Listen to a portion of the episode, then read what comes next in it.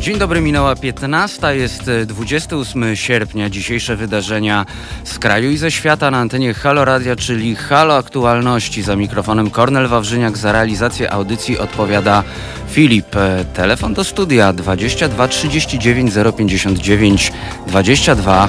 Mail, czyli komunikacja epistolarna teraz małpahalo.radio. Można też pisać do nas na czatach na Facebooku, na YouTubie e, oraz w serwisie Mixcloud. E, mamy dzisiaj e, bardzo napięty plan, mamy bardzo dużo gości e, i będziemy rozmawiać o ostatnich e, wydarzeniach e, z kraju, ale również ze świata, bo zajrzymy dzisiaj do Białorusi i zobaczymy, co tam się dzieje.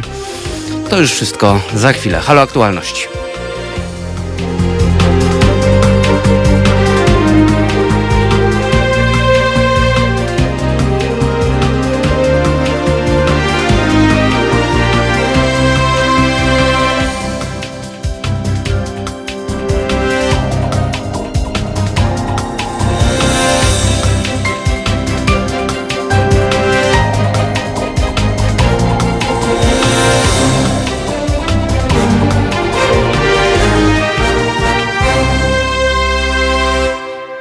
Popołudniowe pasmo z aktualnościami, czyli Halo Aktualności na antenie Halo Radia.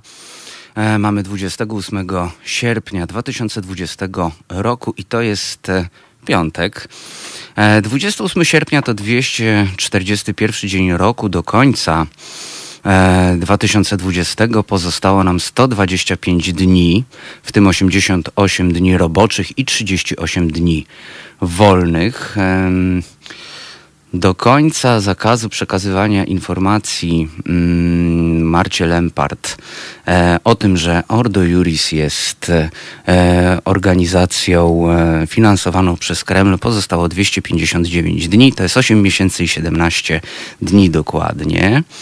Imieniny obchodzą dzisiaj Adelinda, Aleksander, Aleksy, Alfons, Augustyn, Bibian, to, takie mm, rozrywkowe dosyć imię, no bo to tak na bibki się chodzi.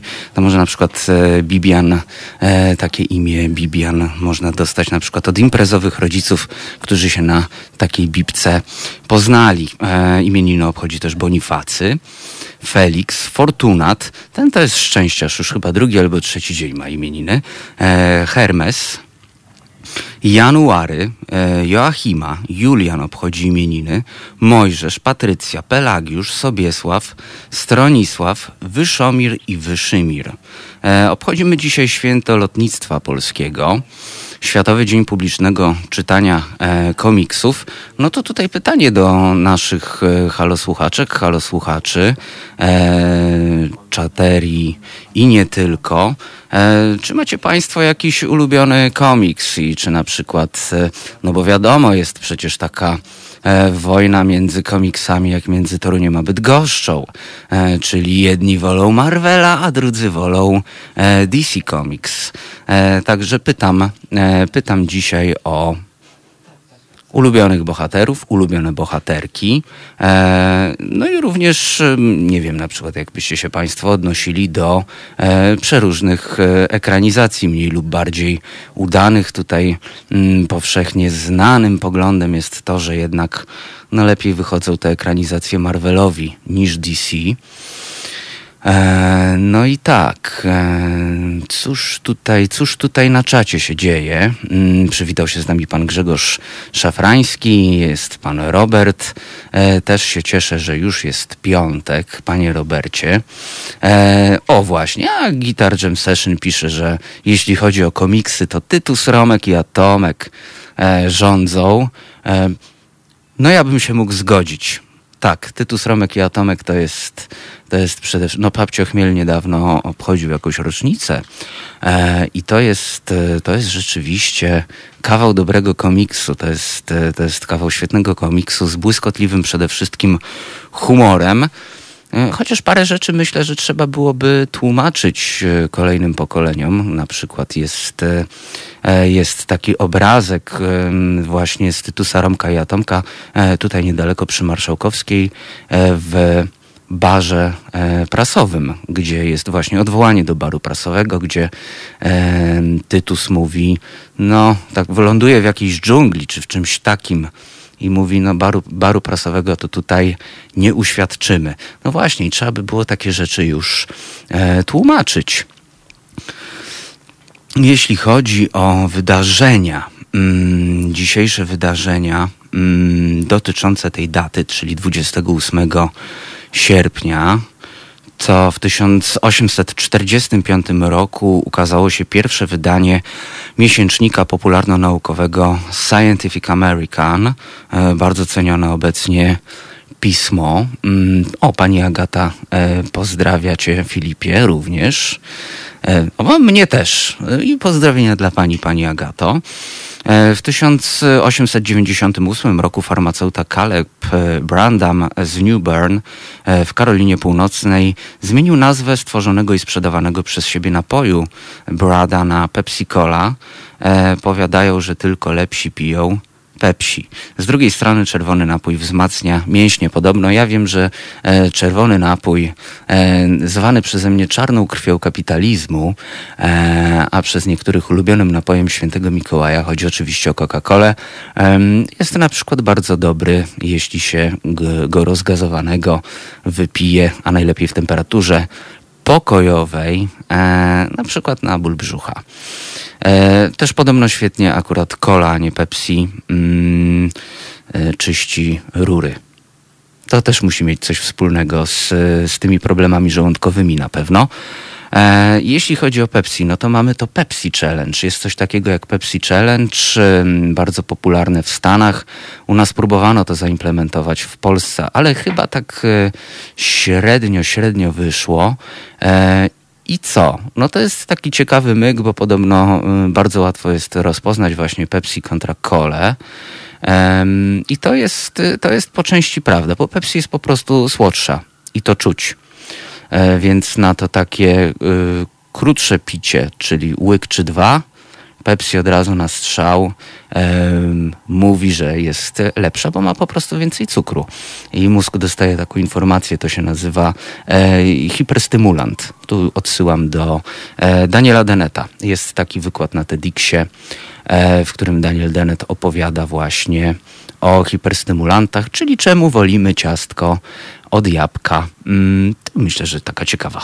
E, ciekawa rzecz do obejrzenia, ma to może z 12, może z 15 minut, e, więc polecam dzisiaj wieczorkiem Daniela Deneta e, sobie obejrzeć, a warto, bo Daniel Dennett od wielu, wielu, wielu, wielu, wielu, wielu, wielu, wielu, wielu, wielu, wielu, wielu lat zawsze jest w pierwszej trójce albo w pierwszej piątce najbardziej wpływowych myślicieli e, współczesnych. W 1903 roku założono Harley Davidson Motor Company e, w przeciwieństwie do e, na przykład e, innej firmy, tym razem nie produkującej napojów, napojów e, e, czerwonej firmy, a e, takiej firmy, która produkuje czerwone samochody i na przykład ściga się w Formule 1.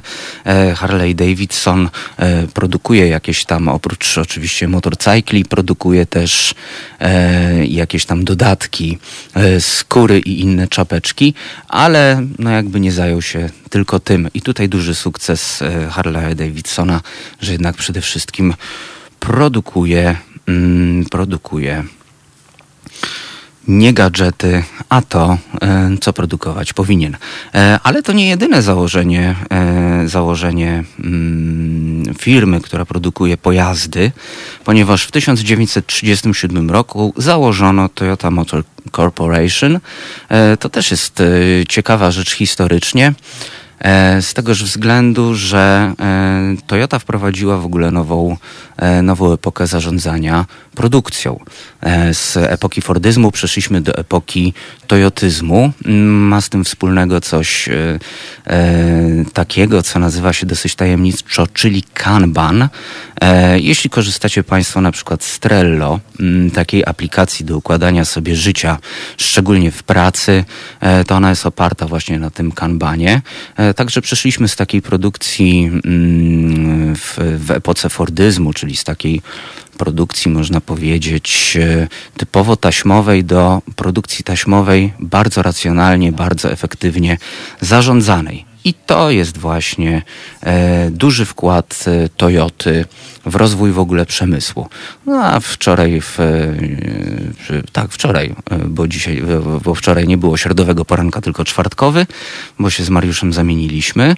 E, rozmawialiśmy zresztą, była, była kłótnia tutaj z Państwem na e, czacie i na antenie, czy hybrydy są ok, czy nie. No i zdania były podzielone. E, w 1986 roku Tina Turner otrzymała swoją gwiazdę na Hollywood Walk e, of Fame i pamiętam, że były duże kontrowersje w ogóle związane z e, Tiną Turner, szczególnie w latach 90. Mm, dla nas to był w ogóle tutaj w Polsce kosmos, pamiętam, ponieważ Tina Turner miała na kilka ładnych milionów ubezpieczone nogi jako część wizerunku scenicznego. Bardzo ciekawa bardzo ciekawa sytuacja. Nie głos, a nogi. No i przechodzimy do e, e, planu jazdy, tego co dzisiaj będzie się działo e, do 17. Najpierw połączymy się z panią redaktor Dominiką Długosz z Newsweeka. E, porozmawiamy o rekonstrukcji rządu, w której gubi się chyba nawet sam e, PiS. Pani redaktor wypatrzyła kilka bardzo mm, ciekawych rzeczy, nieścisłości w tym, co rząd mówi, a co robi. O tym już za chwilę. Potem połączymy się z panią redaktor Aleksandrą Pajewską-Klucznik, również z Newsweeka. Porozmawiamy o produkcji nowych artystycznych elit przez obóz władzy. E, zaś e, potem połączymy się z profesor Moniką Płatek i porozmawiamy, wrócimy do tematu Jana Kantaka, e, który zapowiedział, że składa zawiadomienie do prokuratury z artykułu 212 o zniesławienie. Chodzi oczywiście o sławetnego tweeta, przez którego o Kantaku w ogóle zrobiło się głośno. E, potem na łączach będzie Zbigniew Stefanik. Wracamy do sytuacji w Białorusi. Odniesiemy się do zatrzymań zagranicznych dziennikarzy. A potem jeszcze porozmawiamy z panią mecenas Marią Eichhardt-Dibois o najnowszym klipie inicjatywy Wolne Sądy i o tym, że należy znać swoje prawa podczas zatrzymania przez policję. Na sam koniec połączymy się z profesorem Remigiuszem Ryzińskim i porozmawiamy o bukerze dla Mariki Lukasa e, Reinfeld. E, bardzo e, będzie to taki przyczynek właściwie do rozmowy przed weekendem o samej walce, o to, jak mówić do osób niebinarnych. Po prostu. 22 39 059 22 oraz mail teraz małpahalo.radio i już za chwilę słyszymy się z panią redaktor Dominiką Długosz. Słuchajcie powtórki programu.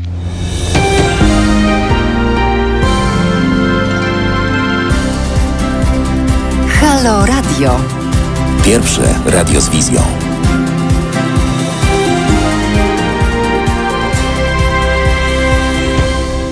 15.15 na zegarach. Przypominam jeszcze raz telefon do studia 22 39 059 22 oraz mail do nas teraz małpahalo.radio. Są też czaty na YouTubie, na Facebooku oraz w aplikacji Mixcloud, gdzie można do nas e, pisać.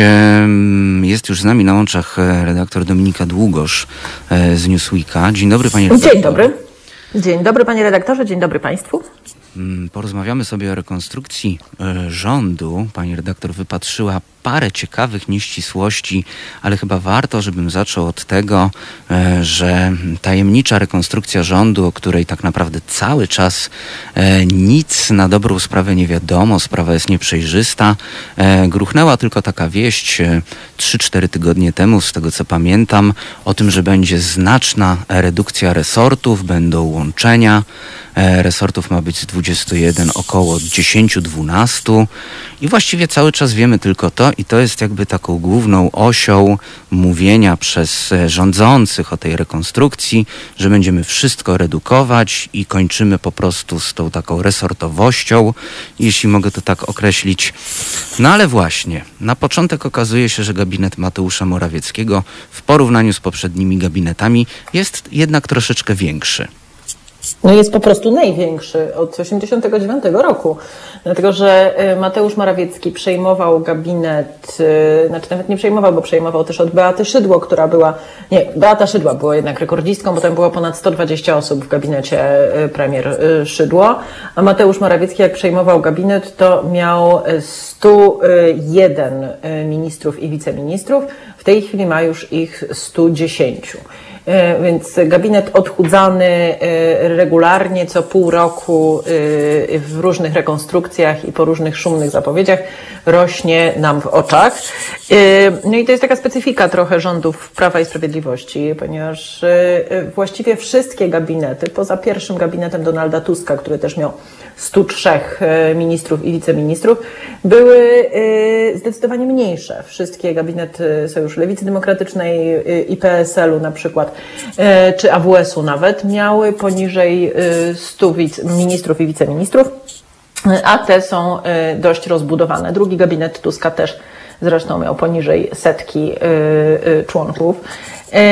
A tutaj mamy, no nie dość, że mamy tych ministrów i wiceministrów, to mamy jeszcze prawie 50 pełnomocników. E, do różnych e, rzeczy, organizujących różne wydarzenia. Niektórzy są do e, wydarzeń, tacy bardzo akcyjni, niektórzy są do programów, no ale to też są ludzie, którzy pracują dla, dla rządu i to o tyle śmieszy i o tyle jest dowodem na hipokryzję, że Prawo i Sprawiedliwość w każdym swoim programie wyborczym od lat ma odchudzanie administracji, koniec z bizantyjskim podejściem do e, aparatu państwa, e, koniec z rozbudowaną administracją i tak dalej i tym podobne, no a rzeczywistość skrzeczy. No cóż, mogę tylko tutaj dodać, że jest taki żart, jak paralotniarz wlatuje w Pałac Kultury, oczywiście nic się nie dzieje. E, i dwóch panów na ławce, jeden do drugiego mówi, widzisz jaki kraj tacy terroryści, no to tutaj mamy może nie tyle jaki kraj, tylko jacy rządzący, e, takie, e, takie Bizancjum. E, ale cóż, e, cóż tu się jeszcze dzieje, bo cały czas jakby ta rekonstrukcja rządu oraz e, ostatnie tygodnie i to, co się dzieje z ramienia mm, Ministerstwa Sprawiedliwości, a w zasadzie głównie za sprawą osoby ministra sprawiedliwości, czyli Zbigniewa Ziobry, dobry. E, widać bardzo mocne tarcia i taką walkę na linii e, Morawiecki-Ziobro e, o władzę. E, I, I, myślę, że ta rekonstrukcja rządu też tutaj, też tutaj ma coś, e, coś na rzeczy, a raczej ta walka ma coś na rzeczy, e, ponieważ Ziobro na pewno według obozu władzy po prostu się już za bardzo rozbestwił. Oczywiście, że y, y, według Jarosława Kaczyńskiego Zbigniew Ziobro się za bardzo rozbestwił. Nie pierwszy zresztą raz, ponieważ y, należy pamiętać, że Zbigniew Ziobro ambicje, aby być delfinem, aby być następcą Jarosława Kaczyńskiego ma właściwie od zawsze. To był jeden z powodów swojego, jego pierwszego konfliktu z Jarosławem Kaczyńskim, kiedy odszedł i stworzył Solidarną Polskę. I wtedy to było bardzo wyraźne że Zbigniew Ziobro chce być y, następcą, ale wtedy, bo było to y, dekadę temu tak naprawdę, y, wtedy był po prostu jeszcze za młody i nie do końca wiedział, co robi i jak to rozegrać. W tej nie miał też, zdaje się, takich struktur po prostu, jakie w Nie miał takich ma. struktur.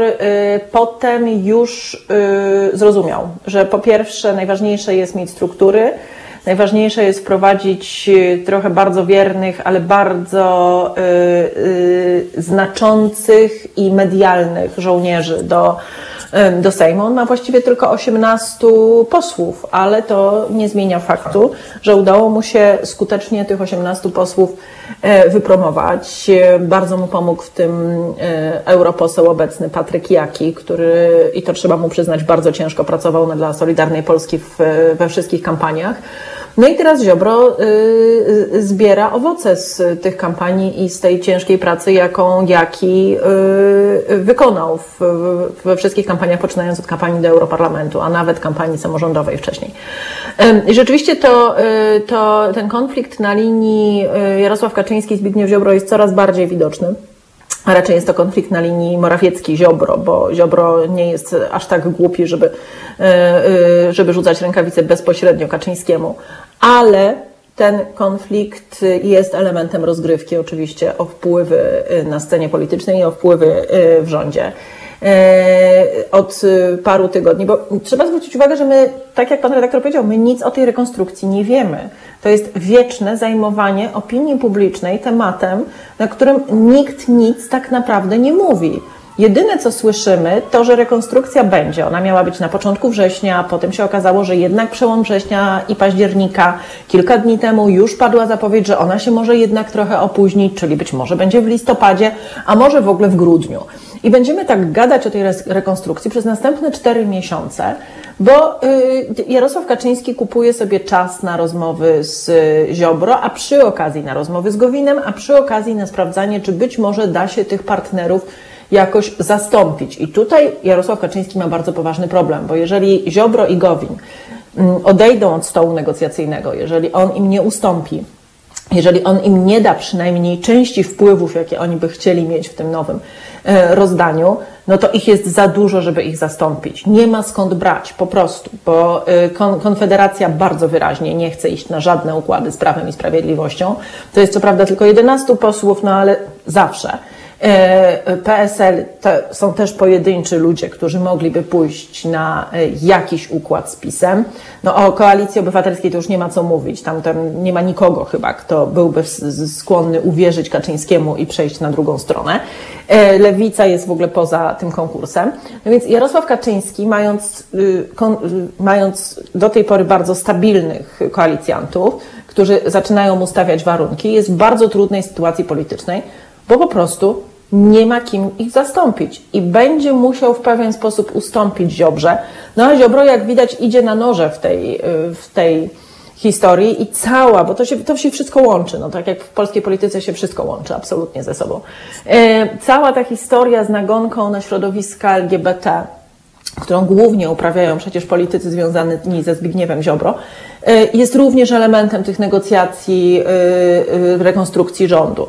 E, a być może nawet nie negocjacji dotyczących rekonstrukcji rządu, bo tutaj wchodzą w grę również spółki Skarbu Państwa, tutaj wchodzą w grę e, interesy, tutaj wchodzą w grę również pieniądze. Pamiętajmy, że ani Gowin, ani Ziobro od PiSu nie dostali ani grosza.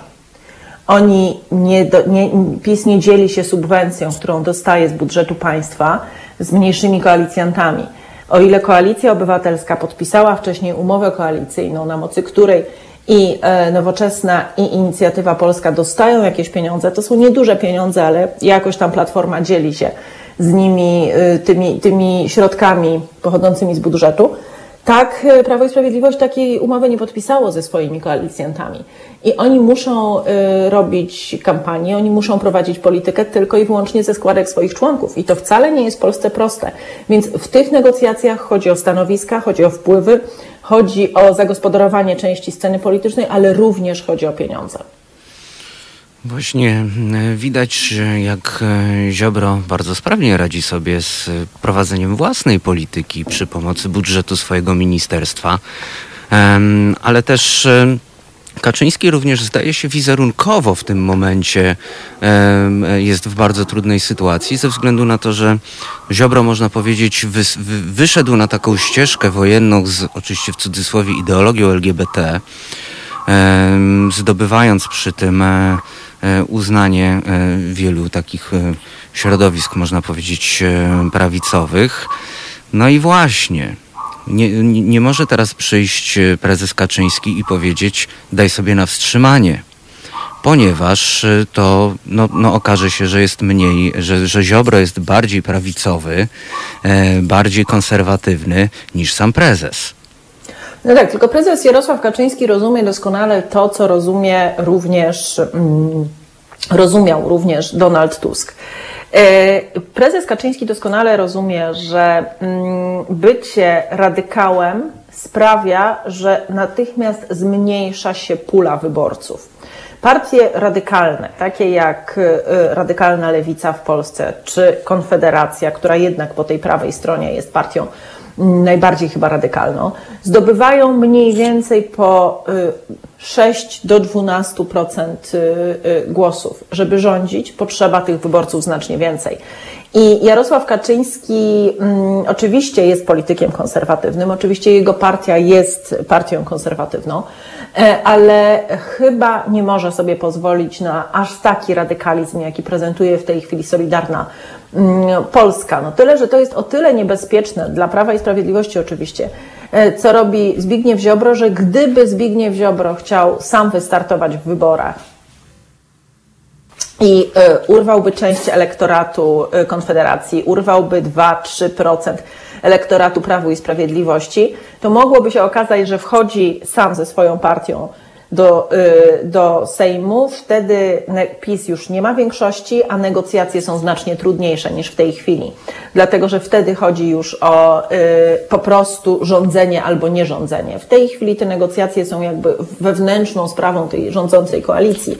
Gdyby musiała zawiązywać się ona na nowo, zapewne Kaczyńskiemu byłoby zdecydowanie trudniej nic nie dać Ziobrze. No, też widzimy, że od początku tych negocjacji no bardzo, bardzo jest ciekawe, jak się zmienia stanowisko pana wicemarszałka Terleckiego. On na początku mówił, że nic nie dostaną, że, że będzie, będą obcięte resorty dla e, koalicjantów, że będą mieli tylko po jednym resorcie. No a w tej chwili już coraz rzadziej to mówi, więc te negocjacje muszą iść w jakimś kierunku, który Prawu i Sprawiedliwości nie do końca się podoba. No ale jak mówię, wydaje mi się, że na razie tylko Jarosław Kaczyński wie, co tak naprawdę chce osiągnąć i jak to ma wyglądać. No, dość absurdalne jest to, że te rekonstrukcje rządu yy, przeprowadzamy w niecały rok po wyborach, w których e, stworzono dodatkowe ministerstwa dla koalicjantów, dodatkowe resorty, rozbudowano administrację centralną. Y, z 17 y, ministerstw nagle zrobiło się ich 21. Y, I rok po wyborach okazuje się, że to jednak było za dużo, nie da się tego opanować, a apetyt koalicjantów trzeba ukrócić. Więc ja mam wrażenie, że tutaj jest jakiś kompletny chaos i że Prawo i Sprawiedliwość było tak bardzo nastawione na wybory prezydenckie, na wygraną w tych wyborach, na prowadzenie kampanii e, wyborczej, że po prostu kompletnie miało nieprzemyślaną tą drugą kadencję realnego rządzenia, czyli drugą kadencję premiera, a nie prezydenta.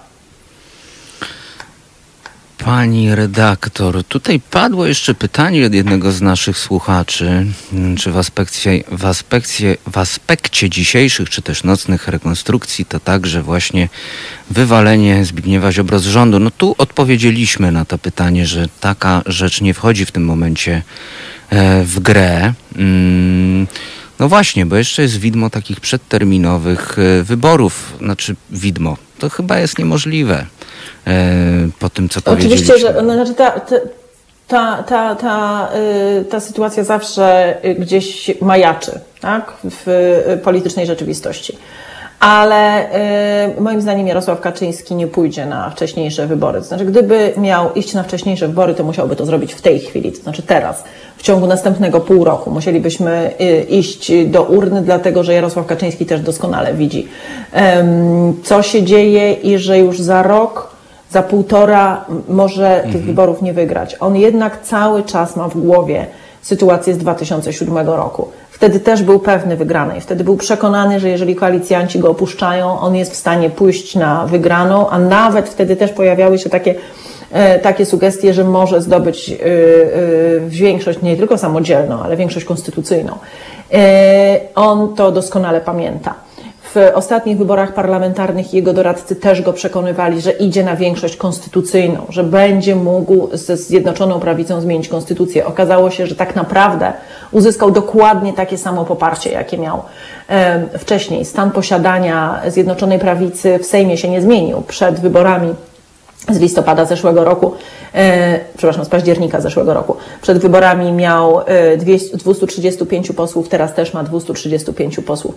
Tutaj nie ma żadnej różnicy. Oczywiście jest inne poparcie w procentach, inne poparcie w liczbie głosów, ale nie ma żadnej różnicy politycznej. E, Jarosław Kaczyński na tych wyborach nie zarobił i obawia się, że wybory wcześniejsze mogłyby e, go kosztować władzę. Więc w moim przekonaniu na wybory wcześniejsze nie pójdzie, bo to jest bardzo duże ryzyko. Lepiej dogadać się z koalicjantami, nawet gdyby mieli jeszcze trochę urosnąć.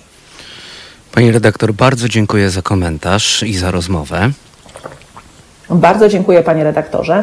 Miłego popołudnia i miłego weekendu życzę panu i państwu. Również Halo Radio e, życzy pani redaktor e, jak najlepszego, udanego weekendu. Mm, no dobrze, mm, mamy teraz e, króciutką przerwę i łączymy się z Aleksandrą Pajewską-Klucznik z Newsweek Polska. Porozmawiamy o produkcji nowych artystycznych elit przez obóz władzy. Słuchajcie powtórki programu.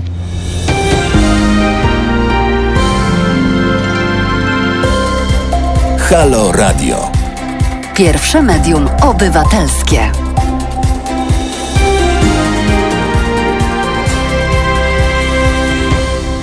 15.34 na zegarach. Przed chwilą rozmawialiśmy z panią redaktor Dominiką Długosz o rekonstrukcji rządu, a teraz dalej będziemy przyglądali się obozowi władzy z panią redaktor Aleksandrą Pajewską-Klucznik, a dokładnie będziemy przyglądali się e, działaniom TVP, które produkuje nowe artystyczne elity. Dzień dobry pani redaktor. Dzień dobry panu, dzień dobry państwu. No mamy taką sytuację, że artyści, którzy chwalą władzę, mogą liczyć na dobrą pracę, na kontrakty w państwowej telewizji. Ktoś zaś PiS krytykuje, no to można powiedzieć, że trafia na taką czarną listę. E, tak, muszę powiedzieć e, tutaj e, w początku wypowiedzi powiedział Pan, że TVP produkuje nowe elity artystyczne.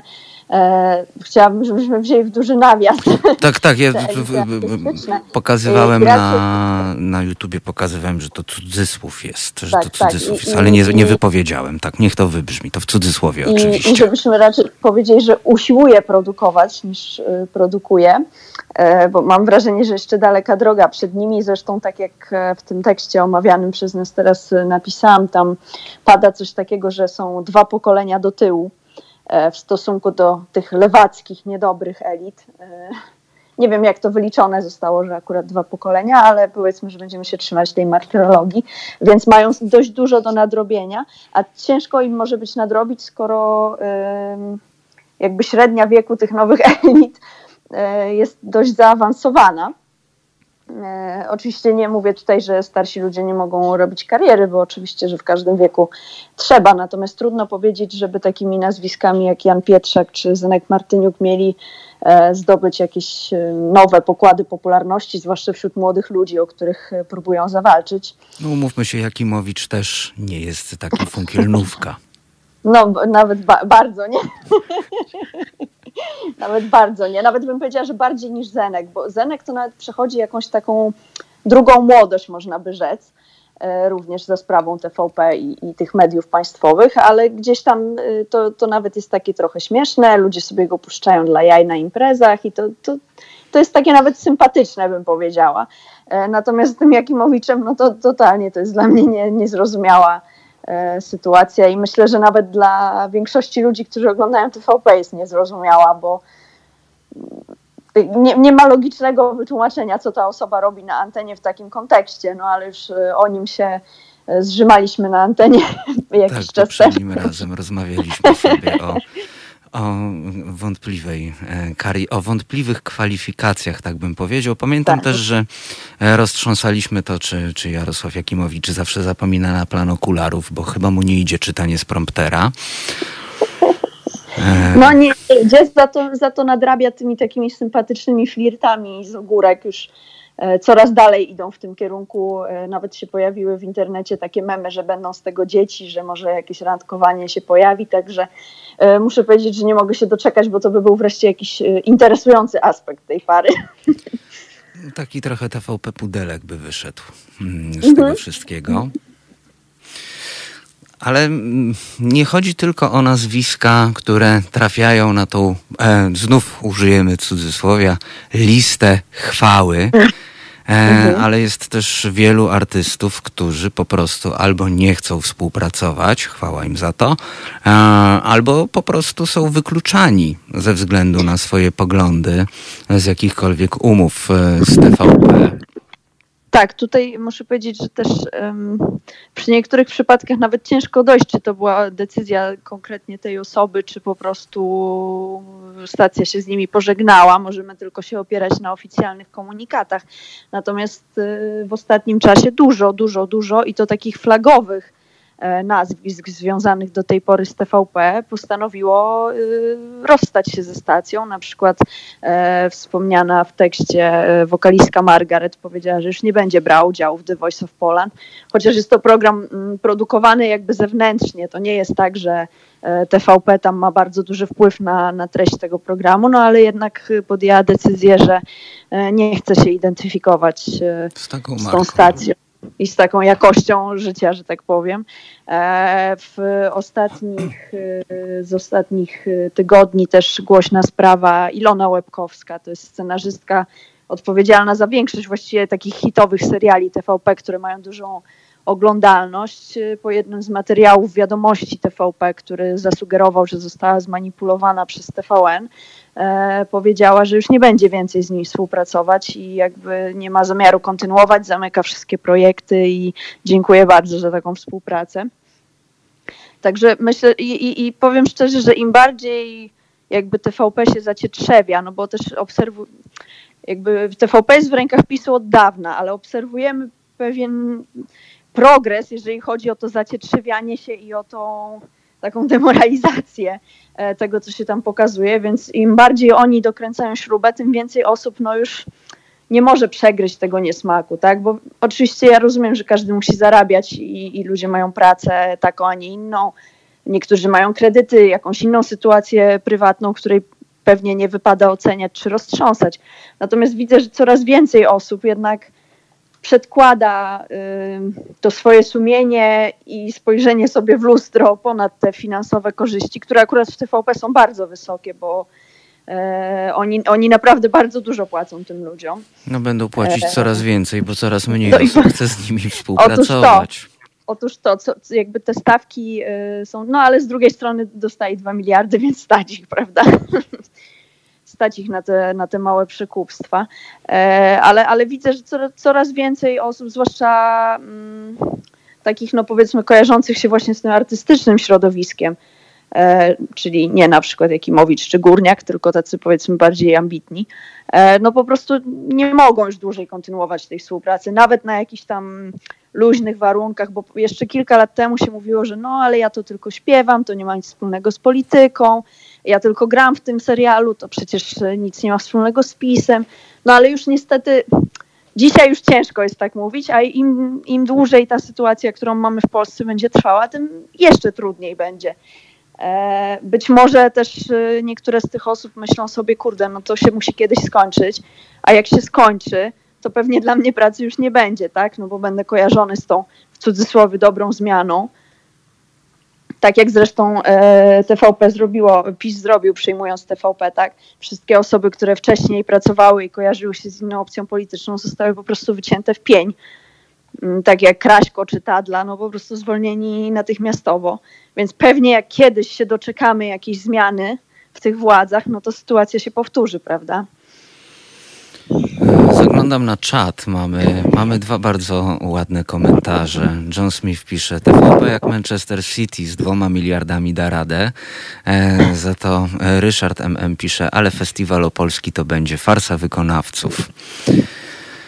No, no to, to jest no. jakby, to jest to, o czym mówimy właśnie. To jest to, o tak, czym mówimy, no. że coraz mniej osób chce e, współpracować. I tu właśnie e, fajnie, że ten festiwal w Opolu wypłynął, bo dwa lata temu przecież była taka sytuacja, o której pani redaktor zresztą e, pisze, e, że Krzysztof Zalewski, gitarzysta i mhm. E, kompozytor, wokalista, podczas występu właśnie w, w Opolu w 2018 zorganizował, zorganizował sobie w ogóle chórek z sióstr Przybysz, e, tak, które są po tak. prostu znienawidzone na prawicy, że są za aborcją. Jeżeli istnieje taka lista, czarna lista artystów według prawicy, to myślę, że Siostry Przybysz to jest top 5. To jest top 5, zdecydowanie. Mm, no i nie dość, że wziął je na chórek, e, to jeszcze zacytował na scenie znienawidzonego tak naprawdę przez PiS profesora Bartoszewskiego. Tak, no muszę powiedzieć, że y, ja w ogóle bardzo podziwiam takie, mm, takie gesty, bo też y, co innego jest po prostu na przykład nie wystąpić na takim festiwalu, po prostu powiedzieć nie wystąpię i cześć, y, bujajcie się w swoim cyrku, a co innego jest wystąpić z takim mocnym statementem, który już nam raczej stuprocentowo odcina drogę w przyszłości do jakichś tam współprac. E, myślę, że to jest duża odwaga, zresztą też przykład z tego roku w The Voice of Poland jest juror e, Michał Szpak, który występuje z tęczową flagą, tak? No, ryzykuje, że po prostu straci e, źródło dochodów. Nie da się tego inaczej nazwać. Natomiast, e, bo też padała pod jego adresem krytyka, że jak on może występować w TVP i coś tam. No uważam, że jeżeli ktoś e, występuje i daje taki mocny przekaz, co myśli na ten temat, no to jest usprawiedliwiony trochę. Mm, myślę, że myślę, że można tak do tego podejść. Też patrzę jeszcze na aspekt, e, pewien aspekt finansowy, czyli e, proszę zauważyć, że to jest Zalewski, Margaret, Kaja. To są, to są osoby, które mają taką pozycję, że sobie bez TVP doskonale poradzą. Tak. Tak, tak, tak. No, trzeba jest to stać na takie od, odmówienie. Oczywiście nie usprawiedliwiam tych, którzy, którzy mają nóż na gardle, jednak idą pracować z reżimową telewizją, ale jest to, jest to jakiś aspekt, który warto brać e, cały czas pod uwagę, no tak, że nie wszyscy są po prostu w tak dobrej sytuacji. Tak, właśnie trzeba powiedzieć, że też nie znamy sytuacji ludzi, tak? No, no ktoś może mieć y, jakieś, nie wiem, tak jak mówiłam, kredyty, ktoś może mieć jakąś zdrowotną sytuację, która wymaga no, źródła dochodów, które jest wysokie. Zresztą teraz w sytuacji z koronawirusem, gdzie nigdy nie wiadomo, czy koncerty w ogóle kiedyś będą, czy nie będzie i co z tymi artystami, no to ja rozumiem, że to są dylematy, tak? I nie są to takie proste, zero-jedynkowe myślę, że każdy, kto byłby postawiony przed dylematem typu zarobić 200 e, tysięcy albo nie zarobić, to też by się zastanowił co najmniej kilka razy nad tym. E, natomiast to, czego absolutnie nie jestem w stanie usprawiedliwić, to jest takie mm, nie tylko pracowanie w TVP, ale też to podlizywanie się i takie podtrzymywanie tej fantastycznej e, polityki tej stacji, co na przykład e, no Jakimowicz to wiadomo, że robi, ale na przykład e, Edyta Górniak, która ostatnio została gwiazdą antyszczepionkowców i cały czas podważa istnienie pandemii, no to, to jest dla mnie po prostu jakaś niepojęta sytuacja. No ale tu też może wchodzić ten case kredytów, bo Górniak od lat nie nagrała płyty. E, tak, ale nie sądzę, że gdyby jakby mogłaby milczeć, i raczej nikt by jej z tego The Voice nie wyrzucił. E, ja nie mówię, że ma otwarcie od razu wspierać e, przeciwną stronę tak zwaną, ale, ale no, jakieś granice chyba zauważyła, powinny. że jej się to opłaca. No cóż, tak to czasem jest. Tak to Niestety jest tak. z etyką, Niestety tak, tak to jest z moralnością. E, pani redaktor, bardzo dziękuję, ja za, dziękuję. za rozmowę. E, naszą gościnią była redaktor Aleksandra Pajewska-Klucznik e, z Newsweek Polska, a już za chwilę połączymy się z e, naszą profesorą radiową, profesorą Moniką Płatek. Ja się już, ja się, ja się uczę, proszę Państwa. Z, z każdym łączeniem z profesorą ja się, ja się uczę, że profesora, nie profesor, to mi zaczyna wchodzić w krew i to trzeba ćwiczyć. Będziemy rozmawiali o e, wyautowaniu Jana Kantaka i o tym, że złożył zawiadomienie do prokuratury, e, bądź też składa zawiadomienie do prokuratury, powołując się na artykuł 212, czyli o e, zniesławienie. To już za chwilę. Słuchajcie powtórki programu. Halo Radio. Gadamy i trochę gramy.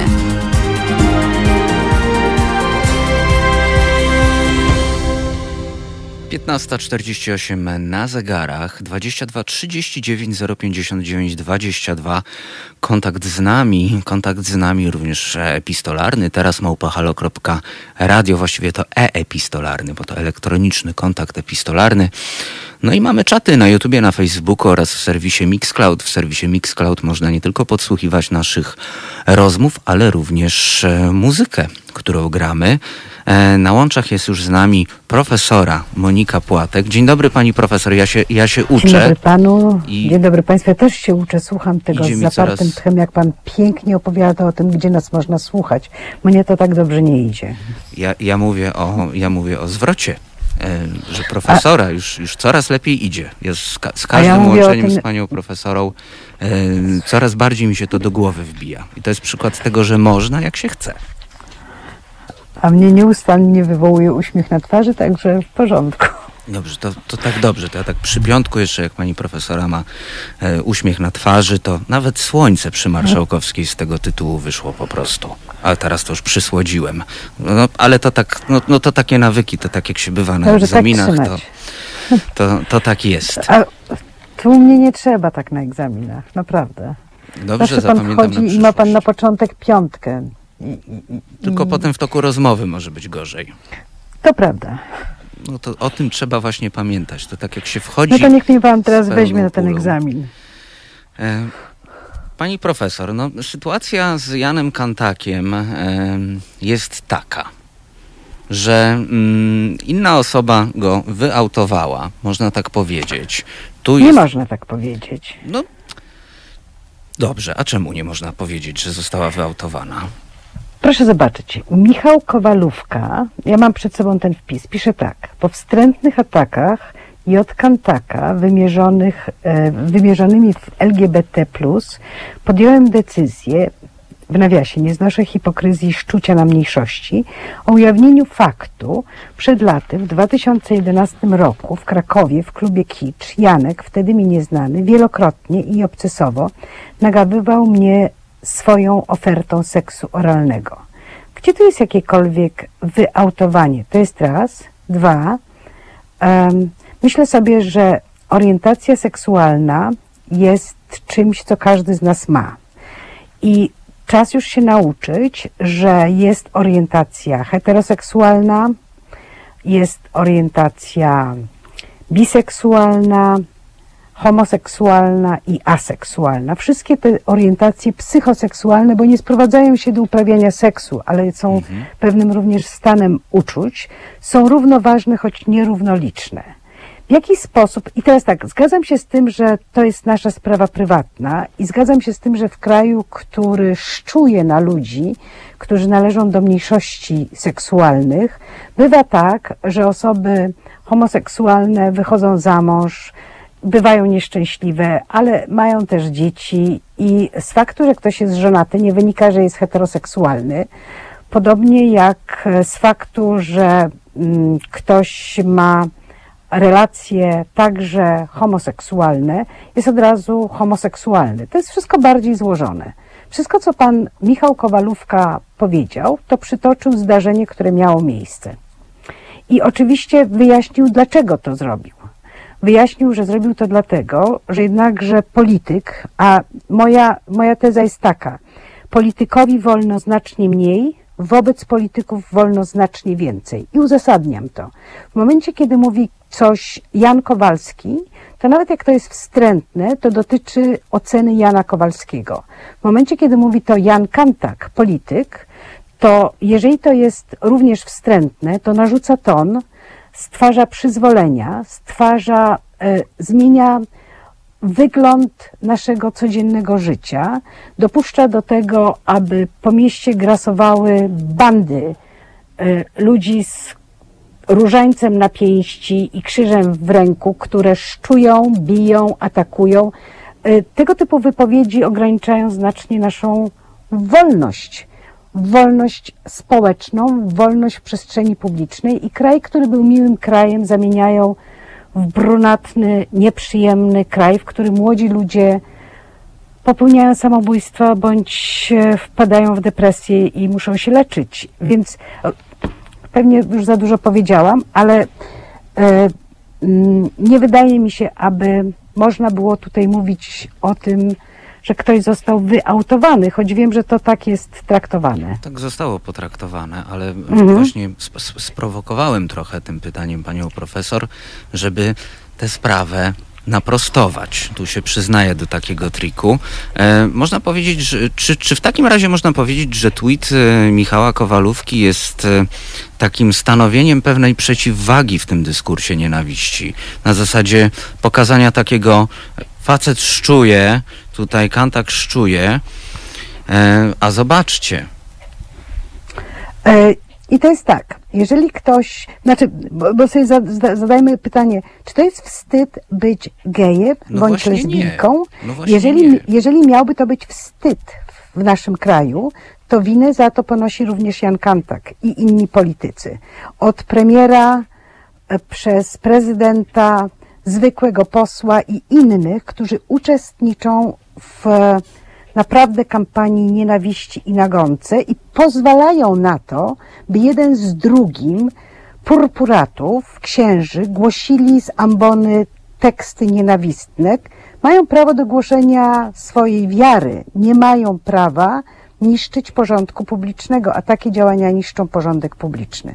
W związku z tym y, bycie gejem, bycie lesbijką nie uprawnia nikogo do ograniczania ludzi w ich działalności społecznej, prywatnej, publicznej, politycznej. Zgodzimy się z tym? Oczywiście, że się tutaj zgodzimy. Okej, pani i teraz jeszcze dam drugi przykład. Nie wiem, czy pamiętają Państwo, ale był taki radny PiSu, który dużo, dużo mówił o wartościach rodzinnych i o tym, jak to rodzina jest bardzo ważna, a wieczorami żonę tłukł, gwałcił i wyzywał, prawda? I on również zgłosił sprawę przeciwko żonie z 212 po tym, jak ona ujawniła to, że on ją tłucze, gwałci, bije, poniża e, i wyzywa. No więc e, to trochę się odbywa na tej zasadzie, prawda? I to nie oznacza, że ktoś, kto tłucze, bije, gwałci i wyzywa, ale o tym nie mówi, że takie zachowanie jest niewłaściwe i nie pieprzy o wartościach rodzinnych, może to robić, ale podwójnie jest większa odpowiedzialność za kogoś, kto zgrywa świętoszka i prawi morały innym, a sam zachowuje się jak drogowskaz, który stoi tylko innym wskazując drogę. To trochę jak e, minister Szumowski, który nam zalecał, abyśmy nie wyjeżdżali na wakacje do Hiszpanii, Hiszpanii, prawda? tak jest, tak. I, I który opowiada o tym, że się nie schodzi z tonącego statku, co siłą rzeczy Uczynił. jest tak, ale inny, inny taki dowódca statku, który zszedł ze statku tonącego, to został skazany, a u nas zmieniamy termin, kiedy nie będą loty przyjmowane z Hiszpanii, po to, żeby pan minister mógł wrócić. Więc to, to, to jest ta daleko posunięta nierówność. Ale wracając do tego konkretnego przy, przypadku. Em, czy można ludzi autować, prawda? Jest takie pytanie ogólne? Jest. Dobra, to już odpowiadam na nie. Nie, nie można. Jana Kowalskiego nie można. Ludzi, którzy żyją sobie, nie można autować, ponieważ to jest ich prywatna sprawa. I w kraju, w którym politycy stwarzają atmosferę nienawiści wobec ludzi ze względu na ich orientację psychoseksualną, to to jest sprawa tych ludzi, co oni z tym zrobią. Nie można więc autować ludzi. Pytanie, czy można autować polityków? I odpowiedź moja jest nie, nie można autować polityków. Tak dalece, jak ci politycy swoim działaniem nie przykładają się do szerzenia nienawiści wobec ludzi, którzy nie są heteroseksualni.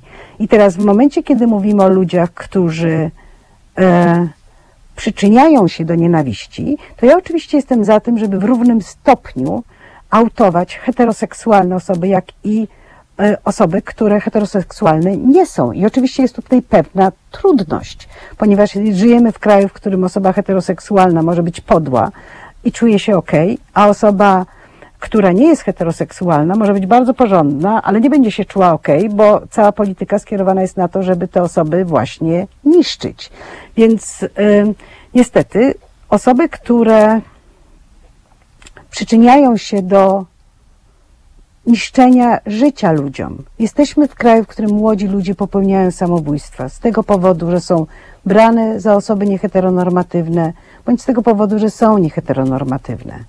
Więc jesteśmy w kraju, w którym naprawdę mamy krew na rękach i oferujemy ludziom zamiast rozwój sznur i, i Wisłę, do której się rzuciła Milo.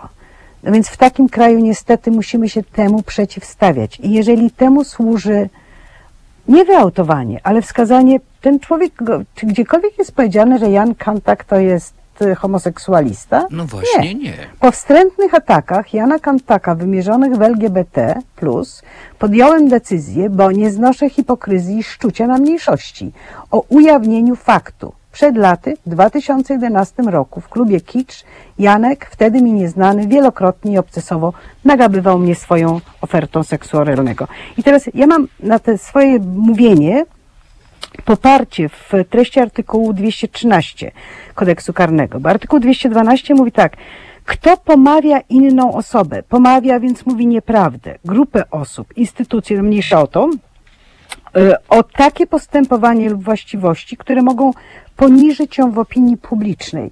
Ja myślę, że Jan Kantak w opinii publicznej poniża się sam tym, co mówi. To nie, to nie Michał Kowalówka poniża e, Jana Kantaka. I myślę sobie, że jeżeli e, Jan Kantak czuje się poniżony stwierdzeniem tym, że e, proponował, rozumiem, konsensualne zachowania seksualne drugiej osobie, tym przypadku mężczyźnie, że to go poniża, to, to Jan Kantak ma problem i mógłby ten problem, będąc politykiem, rozwiązać, dając bardzo jasny sygnał. Seks konsensualny między dorosłymi osobami nikogo nie poniża. E, również w klubie. Rozumiem, że w klubie takie rzeczy się zdarzają bez względu na to, czy mamy do czynienia, e, czy jest to klub gejowski, czy jest to klub niegejowski, prawda? E, w związku z tym tak, wielokrotnie obceso, obcesowo i to trochę Nagabywał. wyłącza oczywiście nagabywał. To, to wyłącza kwestię e, dobrowolności, ale jak rozumiem, to nie doszło do tego, że tutaj mieliśmy do czynienia z gwałtem, bo to byłoby problemem, prawda? E, Czyli jedyne, co można byłoby zarzucić Michałowi Kowalówce, to to, że to, co mówi, jest nieprawdą. Ale jeżeli to, co mówi, jest prawdą, to moim zdaniem tu nie ma artykułu 212, tym bardziej, że e, Michał Kowalówka robi to w bardzo konkretnym celu. Artykuł 213 mówi tak. Nie ma przestępstwa, jeżeli zarzut niepublicznie jest prawdziwy, ale teraz nie popełnia tego przestępstwa, kto publicznie podnosi lub rozgłasza prawdziwy zarzut dotycząca, dotyczący postępowania osoby pełniącej funkcję publiczną lub służący obronie społecznie uzasadnionego interesu. Tutaj jest zarówno rzecz, która dotyczy funkcji publicznej, to jest jednakże chyba poseł i chyba wiceminister, a co najmniej rzecznik prasowy ministerstwa jakiegoś, czy też PiSu samego, niedokładnie wiem, wystarczy, że jest posłem, e, służy obronie społecznie uzasadnionego interesu. Ten społecznie uzasadniony interes jest podany bezpośrednio w tym twicie.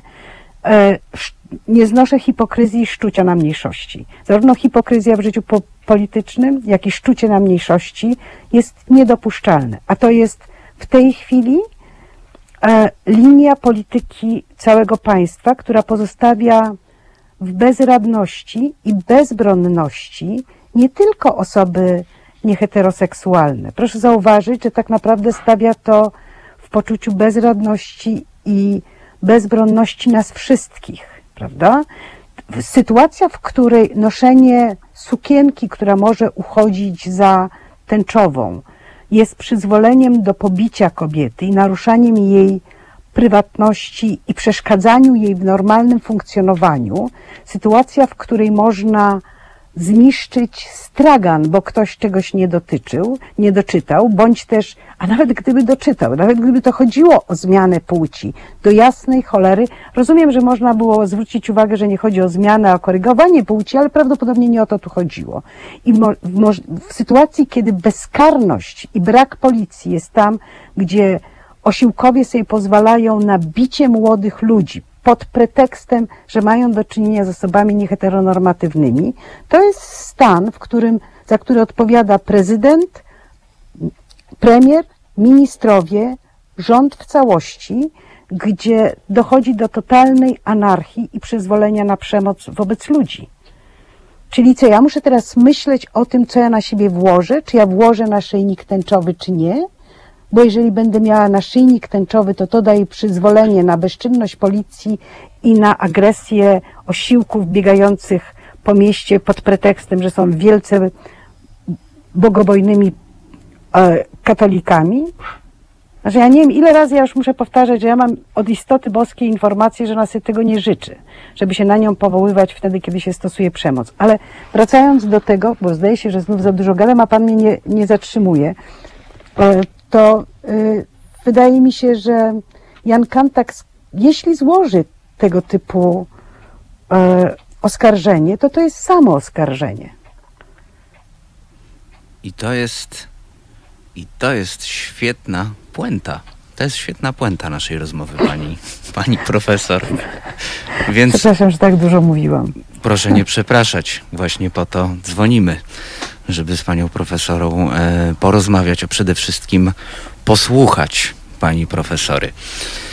E, bardzo dziękuję za Dziękuję rozmowę, również. za komentarz.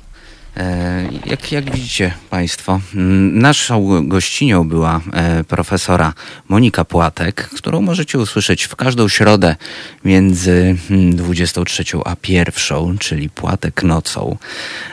Jak widzicie Państwo, no, rozmowy z panią profesorą e, są genialnym przykładem na to, że świat nie jest czarno-biały i że wszystko ma tak dużo niuansów. Ach. Za chwilę Zbigniew Stefanik, e, nasz korespondent e, w, we Francji, w Strasburgu, porozmawia z nami o sytuacji w Białorusi i zatrzymania, za- w Białorusi i zatrzymaniach zagranicznych dziennikarzy. To już za chwileczkę. To jest powtórka programu.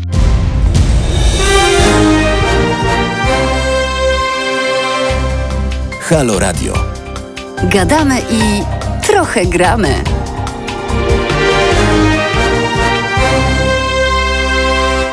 Szesnasta siedem na zegarach 22 39 059 22 oraz mail teraz małpa halo.radio to kontakt do nas, ale nie tylko, bo mamy YouTube'a, Facebooka oraz serwis Mixcloud, gdzie możecie do nas e, Państwo pisać bezpośrednio. A na łączach jest już z nami e, redaktor Zbigniew Stefanik, z którym porozmawiamy o sytuacji w Białorusi i zatrzymaniach e, zagranicznych dziennikarzy.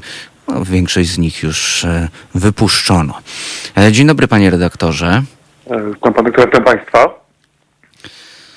Tak zastanawiam się, panie redaktorze, naprawdę się zastanawiam, co trzeba mieć w głowie, żeby w takiej sytuacji, jaka jest w Białorusi, żeby, żeby władza w ogóle kusiła się o zatrzymywanie zagranicznych dziennikarzy. Otóż z pewnością ta władza ma świadomość, iż za nią stoi potężne mocarstwo, czyli e, Rosja Władimira Putina. Władimir Putin e, kilka godzin temu zaapelował e, do porozumienia, do znalezienia rozwiązania, jednakże również zapewniał, iż Białoruś może liczyć na pełne wsparcie e, Kremla. E, Co to pełne wsparcie oznacza? No to wiadomo.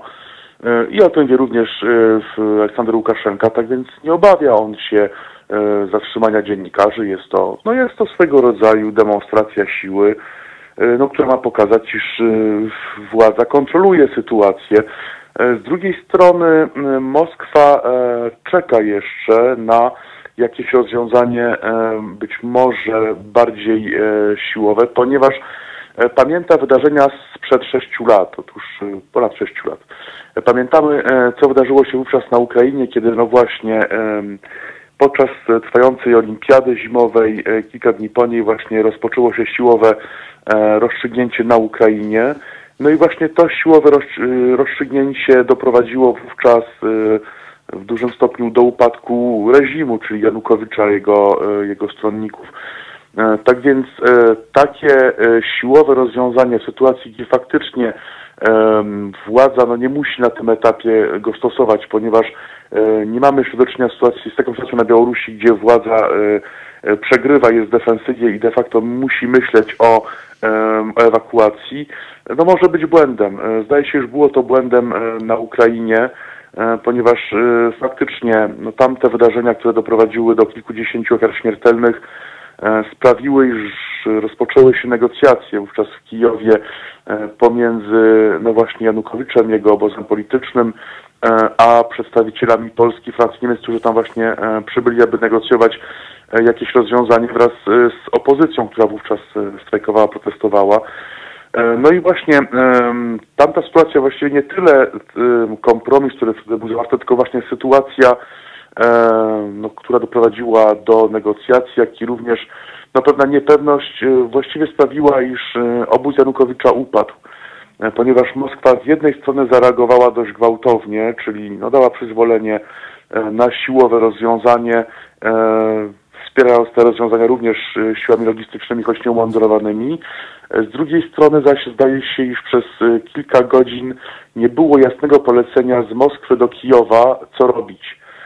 I w sytuacji, gdzie no właśnie trwały negocjacje, gdzie zawierano kompromis, tutaj nie było decyzji Kremla, czy też takiego sygnału, co robić. I właśnie no to można ocenić jako błąd, ponieważ faktycznie no ten brak sygnału, ten brak decyzji, czy brak zapewnienia obozu Janukowicza już pomimo porozumienia z e, państwami zachodnimi e, w kwestii no właśnie sytuacji na Ukrainie, e, obóz ten dalej ma poparcie, doprowadziło właściwie do dezintegracji tego obozu, ponieważ sami ministrowie opuszczali ten rząd i pospiesznie opuszczali Ukrainę. Tak więc nauczy, nauczeni tymi wydarzeniami z pewnością e, e, no włodarze na Kremlu nie chcą popełnić podobnego błędu, jednakże no, z drugiej strony faktycznie wysyłają sygnały, e, które mają pokazać, iż e, kontrolują oni sytuację, a z pewnością udzielą oni wsparcia e, w Łukaszence, jeśli będzie taka potrzeba.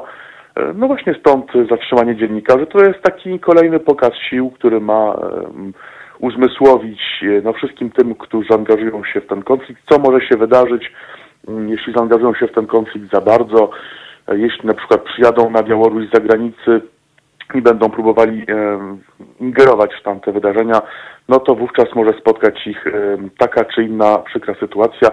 E, Tak więc te zatrzymania można raczej traktować w kategoriach z jednej strony demonstracji politycznej, e, no, z strony właśnie ostrzeżenia dla tych wszystkich, którzy, jak już mówiłem, e, byliby zainteresowani no, bliższym zaangażowaniem się w ten konflikt. Tak więc sytuacja nie zmienia się. No, z jednej strony faktycznie mm, demonstracje, z drugiej strony kolejne e, posiedzenia, kolejne spotkania e, przedstawicieli państw Unii Europejskiej, E, ale sytuacja nie zmieni się, dopóki nie zapadnie jakaś decyzja e, na Kremlu. E, Czy Kreml postanowi faktycznie w tej sytuacji doprowadzić e, do zmiany prezydenta Białorusi? E, Na to, e, tylko na to właściwie można liczyć, ponieważ z pewnością Kreml nie doprowadzi do sytuacji, gdzie upadnie reżim Łukaszenki, e, ponieważ ten reżim tak naprawdę jest Kremlowi potrzebny, jest, no, jest zwyczajnie częścią jego strefy polityczno-militarnej. Tak więc, no, jeśli Kreml postanowi, że no, jest to ten czas, gdzie można doprowadzić do upadku reżimu Łukaszenki, to wówczas Łukaszenka w taki czy inny sposób będzie musiał odejść. Jeśli nie, no to będzie wdrożone jakieś rozwiązanie, być może siłowe, być może hybrydowe, e, no, które zakończy, mm, zakończy demonstrację. E, W mojej opinii Rosja z pewnością doprowadzi na jakimś etapie do upadku Łukaszenki, e, ponieważ Łukaszenka jest niewygodny dla, mm, dla Putina. E, Z pewnością znajdzie się ktoś mm, bardziej wygodny, mniej kontrowersyjny, e, który no właśnie pod em, wizerunkiem nowego polityka, nowego mm, prezydenta Białorusi e, doprowadzi rzecz do zaostrzenia tego reżimu, jednakże to stanie się za jakiś czas. Z I to pewnością w taki miękki Władimir sposób. Putin- Zakładam, że w taki miękki Putin- sposób bardziej. Znaczy Władimir Putin z pewnością nie zgodzi się na to teraz, ponieważ nie chce wysyłać takiego sygnału, iż pod wpływem demonstracji e, uległ on w jakiś sposób opinii publicznej, ponieważ te demonstracje są przedstawione na, w Rosji jako e, demonstracje inspirowane przez agenturę e, zachodnią, e, która wykorzystując na Białorusi alkoholików, narkomanów i bezrobotnych sieje chaos jako element wojny hybrydowej. Tak więc no, z pewnością Putin nie może pozwolić sobie na to, aby w tym momencie upadł Łukaszenka. Po drugie, po prostu nie musi tego robić. Te demonstracje na tym etapie nie zagrażają absolutnie władzy. Władza kontroluje sytuację, trzeba sobie to jasno powiedzieć. Jest na tym etapie w stanie swoimi własnymi siłami opanowywać tą sytuację. Tak więc na tym etapie nie dzieje się nic takiego, co by zmuszało e, Kreml do jakiegoś pochopnego działania. Jednakże z pewnością te demonstracje same w sobie są zagrożeniem. E, Z pewnością Kreml nie będzie chciał, aby te demonstracje trwały zbyt długo. Przyjdzie taki moment, gdzie po prostu będzie trzeba je wygasić.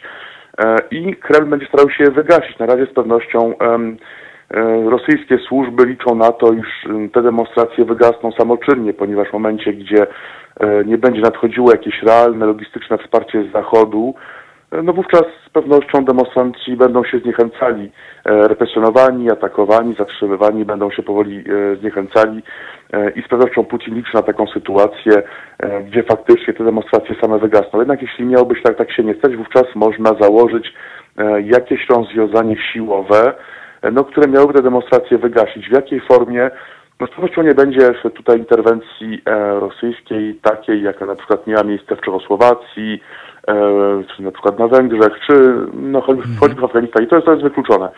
Będą e, tutaj zastosowane inne środki, być może no właśnie jakaś korporacja najemnicza, być może służby specjalne, być może na przykład jakiś specnaz e, nieumundurowany, jacyś źleni, źleni ludzicy, ludziki, jak, jak, to miało miejsce na Ukrainie. To jest możliwe, ale z pewnością żadnej interwencji e, pancernej, czy takiej właśnie e, jaka miała miejsce w przyszłości e, w krajach Europy Środkowej, nie będzie na pewno.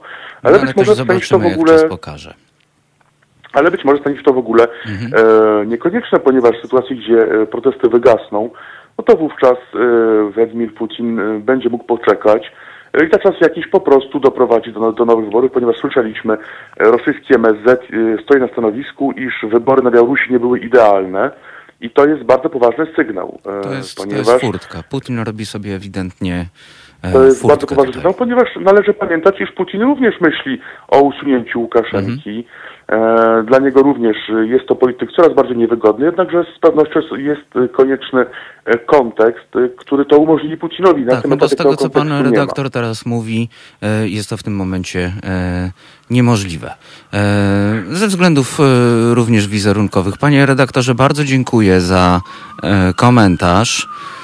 Dziękuję bardzo. E, Naszym gościem był Zbigniew Stefanik, nasz korespondent e, w Strasburgu, Mm, a już za moment połączymy się z panią mecenas Marią Eichhardt-Dibuła i porozmawiamy o najnowszym klipie inicjatywy Wolne Sądy i o tym, że należy znać swoje prawa podczas zatrzymania przez e, policję. Słuchajcie powtórki programu.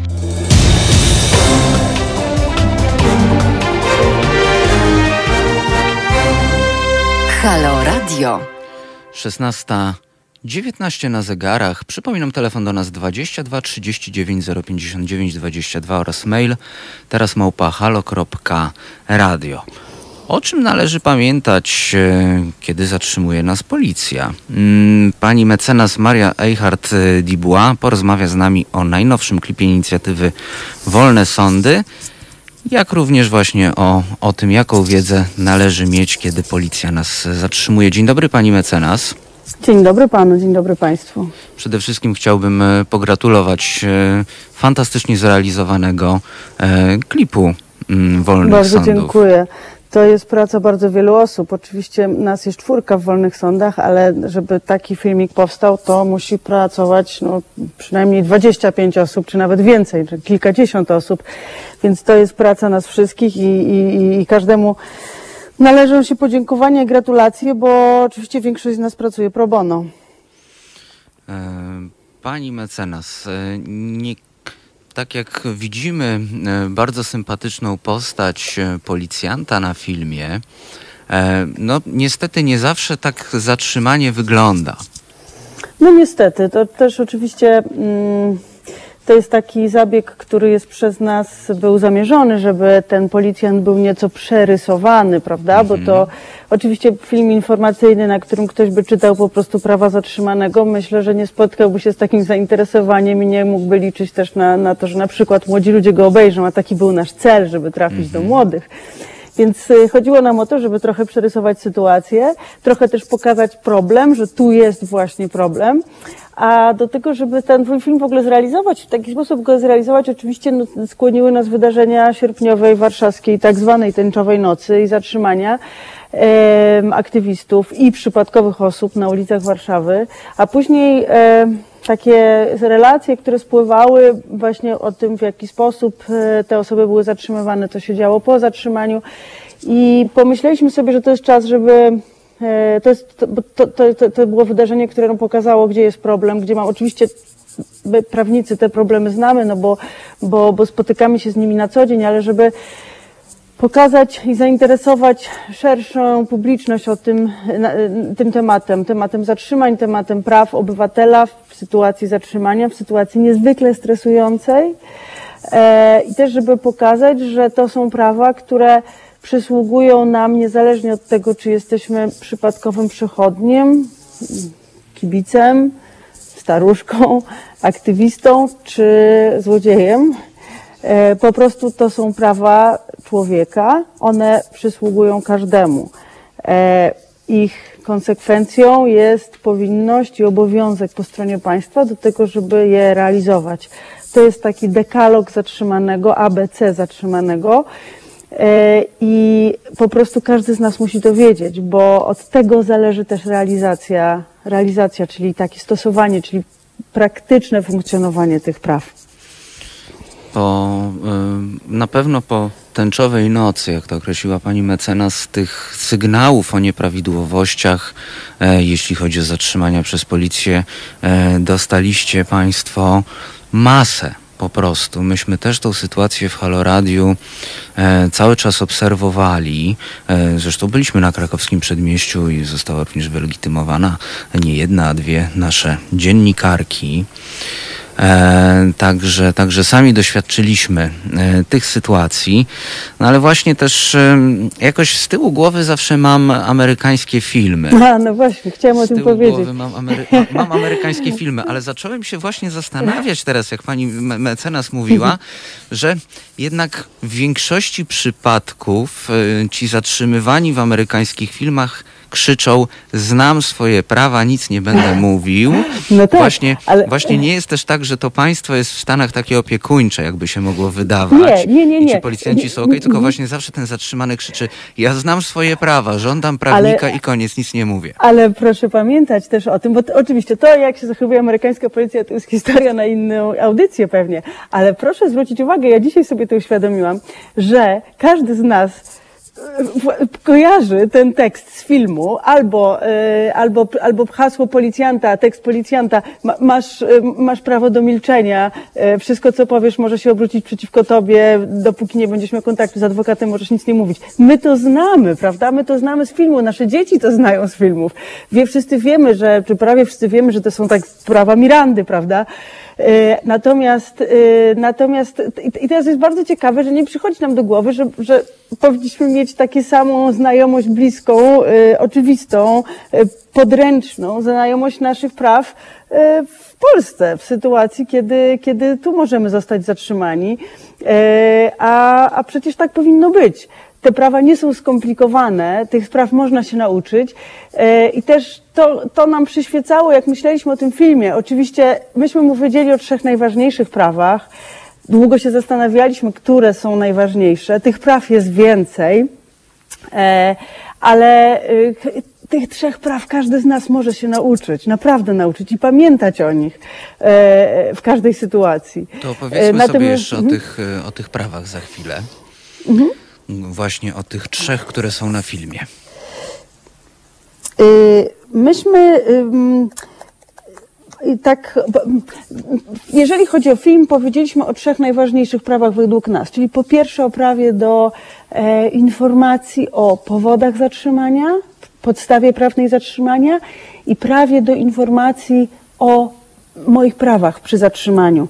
Czyli na każdym etapie zatrzymania, nie tylko w tym pierwszym momencie, ja mam prawo być pouczonym o moich e, uprawnieniach, o tym, co mi przysługuje. Na każdym, w każdym momencie, przez wszystkie, przez każdą z tych 72 godzin, bo tyle może trwać w praktyce zatrzymanie, prawda? 48, e, a później ewentualnie 24, jeżeli człowiek zostaje, zatrzymana osoba przekazana do dyspozycji sądu. E, I w każdym momencie, w każdej godzinie tego, tego zatrzymania przysługuje nam to prawo do bycia poinformowanym o prawach. E, Druga rzecz to e, prawo do poinformowania konkretnej, wskazanej przez nas osoby o fakcie zatrzymania. E, To jest bardzo ważne prawo i muszę przyznać, że to jest prawo dosyć dobrze realizowane i egzekwowane. Rzeczywiście e, tutaj ja obserwuję em, regularnie od lat raporty i Komitetu mm, e, Zapobiegania Torturom Rady Europy dotyczące Polski, które bardzo dużo mówią o policji, bardzo dużo mówią o zatrzymaniach. E, Krajowego Mechanizmu Prewencji Tortur działającego przy Rzeczniku Praw Obywatelskich i z tych e, raportów i z tych doniesień wynika, że to prawo jest realizowane. I trzecie prawo, prawo do kontaktu z adwokatem i radcą lub radcą prawnym, czyli prawo do kontaktu z prawnikiem, które wydaje mi się, że e, z którym wiążą się największe problemy praktyczne. E, Ono jest najtrudniejsze do egzekwowania, chociaż teoretycznie brzmi w sposób oczywisty. Masz prawo do kontaktu z adwokatem. Każdy to wie. Natomiast praktycznie jest to prawo bardzo trudno realizowalne. Też dlatego, że nie ma takiej ani praktyki, ani też, no powiedzmy sobie, chęci po stronie policji do tego, żeby ten, tego adwokata e, zawiadomić, e, ułatwić jego znalezienie, bo przecież nie każdy ma, ma, ma, ma e, wizytówkę czy wytatuowany, wy, na, napisany długopisem te, telefon adwokata na ręku. Nie każdy zna nazwisko adwokata czy radcy prawnego. Więc, więc to prawo niesie za sobą bardzo dużo takich praktycznych trudności w realizowaniu go. E, I z tym od, od lat dyskutujemy w różnych gremiach, w różnych gronach o tym, jak zapewnić realizację tego prawa. I te, znowu te wydarzenia tęczowej nocy pokazały, że mm, adwokaci, radcowie prawni są bardzo e, zdolni do takiego spontanicznego zapewnienia realizacji tego prawa, bo przecież od razu w godzinę stawiło się kilkudziesięciu prawników e, pod e, komendami, gdzie byli zatrzymani, potem jeździli od jednej do drugiej w poszukiwaniu tych konkretnych osób zatrzymanych, bo nie wiadomo było, gdzie one przebywają. Natomiast to Powiedzmy sobie, że jest e, wyjątek, który potwierdził, jak duży mamy problem z realizacją tego prawa do, do kontaktu z adwokatem. E, Ale to są trzy prawa. Są też inne prawa, które, które są równie ważne. Oczywiście wszystkich w filmie nie można było umieścić, no bo, e, bo też chodzi o to, żebyśmy zapamiętali, prawda, żeby ten film mógł być, te, te prawa były łatwe do zapamiętania, ale jest też bardzo ważne prawo do dostępu do pomocy medycznej i do tego, żeby być zbadanym y, przez lekarza niezależnego. W ogóle y, Komitet Zapobiegania Torturom Rady Europy jako trzy najważniejsze z punktu widzenia prewencji tortur i innych form nieludzkiego, niehumanitarnego traktowania wskazuje właśnie prawo do poinformowania wskazanej przez siebie osoby, prawo do kontaktu z adwokatem i prawo dostępu do pomocy e, medycznej, do niezależnego, bycia zbadanym przez niezależnego i to, co więcej, wskazanego przez siebie lekarza. E, To są trzy najważniejsze rzeczy z punktu widzenia ochrony człowieka przed niewłaściwym traktowaniem przez funkcjonariuszy państwa. E, To prawo oczywiście dostępu do pomocy medycznej jest realizowane, natomiast nie w taki sposób, jaki, jaki brzmi ta rekomendacja europejska, czyli e, nie jest możliwe w Polsce, żeby być zbadanym przez swojego lekarza. No, zazwyczaj osoby zatrzymane są wiezione do, do, na, na SOR albo do lekarza, no, który został wybrany przez, przez, przez, przez poli- funkcjonariuszy policji. No ale czasem też ten lekarz na sorze może być nieadekwatny do schorzenia, no bo Może być nieadekwatny do schorzenia. Też oczywiście znowu tęczowa noc pokazała nam problem, bo e, były osoby, które e, z powodu zatrzymania przestały przyjmować leki. E, no, Znam jeden przypadek e, z- tej nocy, kiedy lekarz na sorze powiedział, ok, na, na czas zatrzymania nie musisz tego brać, to nie jest tak bardzo ważne. No i później były konsekwencje tego dosyć, dosyć poważne, właśnie nieprzyjęcia tego leku. Więc to jest y, też znam no, no wcześniej, wcześniejsze przypadki właśnie osób, które cierpią na jakieś specyficzne chor- schorzenia, które wymagają albo szczególnego leczenia, przyjmowania szczególnych leków, albo szczególnego traktowania, no, które przez, poprzez zatrzymanie zostało przerwane.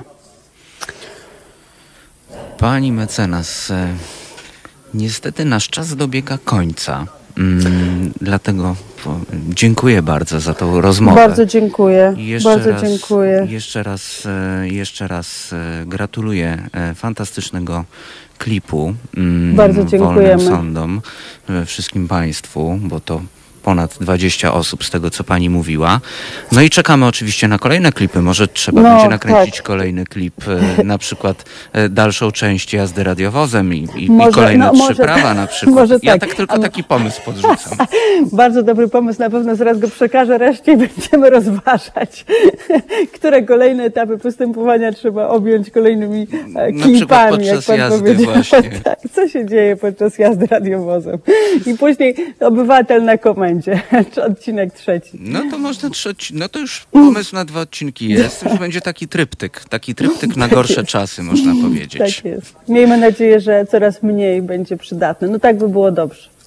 Też mamy taką nadzieję. Bardzo dziękujemy pani mecenas. Bardzo dziękuję. E, Naszą gościnią była Maria Eichhardt-Dibois e, z inicjatywy Wolne Sądy, a już za chwilę połączymy się z profesorem Remigiuszem Ryzińskim i porozmawiamy o bukerze dla e, Mariki Lukasa e, Ryanfeld.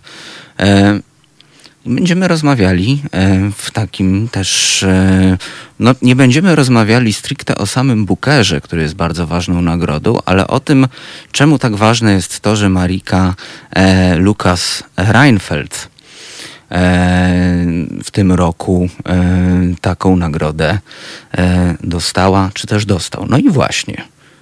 I to jest to pytanie. I na to odpowiemy, e, albo postaramy się odpowiedzieć z profesorem Remigiuszem Ryzińskim. Już za chwilę.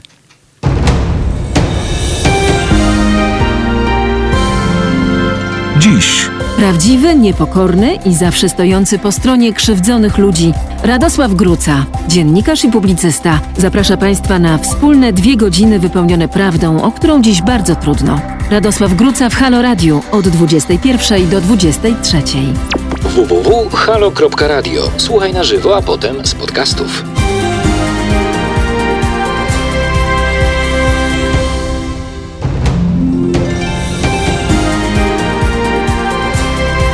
Halo Radio. Łączne zadłużenie polskich szpitali przekroczyło już 13 miliardów złotych. Tymczasem każdego roku Kościół katolicki kosztuje nas wszystkich prawie 20 miliardów złotych.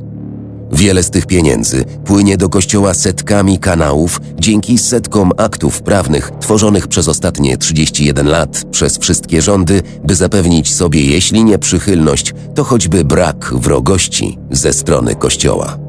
Najwyższy czas, żeby rozpocząć dyskusję nad tym, jak przeciąć publiczne kanały finansowania Kościoła i doprowadzić do sytuacji, w której to zadeklarowani wierni wezmą swój Kościół na własne utrzymanie.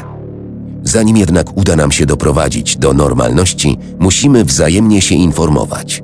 Musimy wiedzieć, jak wielka jest skala tego bezprawia w ramach ustanowionego patologicznego prawa.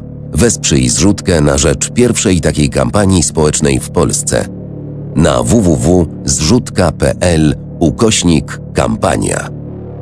Siedem miast, dwa tygodnie ekspozycji na dużych nośnikach, a do tego zestawy billboardów mobilnych.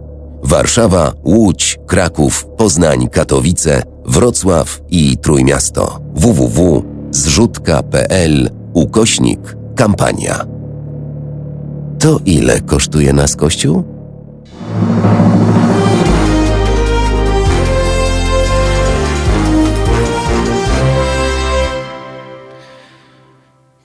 Pie- piętna- 16, 16, już 16, 16.35 na zegarach, e, 22 39 059 22. To mail do nas, to mail do nas, to zaraz podam, to telefon, ależ jestem zakręcony już jak słoik. E, mail do nas teraz małpa.halo.radio. Mm, Połączyliśmy się z profesorem Remigiuszem Ryzińskim, pisarzem i filozofem, e, z którym porozmawiamy, znaczy przyczynkiem do rozmowy, bo to dwóch filozofów teraz będzie rozmawiało, to przyczynkiem do rozmowy będzie Booker dla e, Mariki Lukasa Ryanfeld. E, Dzień dobry panie mm, profesorze. Dzień dobry, witam serdecznie. No nie będziemy rozmawiali stricte o, e, o Bookerze. Mm, Będziemy zaś e, rozmawiali o samej postaci e, pisarki, tudzież pisarza właśnie, bo tą kwestię będziemy musieli tutaj rozwiązać. Ja specjalnie tak troszeczkę kontrowersyjnie podchodzę do tego tematu językowo i na razie się tak troszeczkę niby mylę i balansuję. Ale mm, no, mm, Marike Lukas Reinfeldt jest osobą definiującą się e, zarówno jako mężczyzna, jak i kobieta, czyli jest e, taką osobą fluid gender, prawda? Albo in between, to się też mówi. To znaczy, mm, ta osoba mówi o sobie, że jest e, in between. Mhm. Mamy tutaj problem, czy takie zagadnienie, uważam niezwykle ciekawe i adekwatne i aktualne do tego, co dzisiaj e, obserwujemy, do tego, jak się kultura nasza zmienia i e, w fascynujący sposób komplikuje. Otóż e, możemy mówić o osobach niebinarnych, wtedy mamy przypadek w którym dana osoba nie identyfikuje się ani z, kobie, ani z genderem kobiecym, ani z męskim.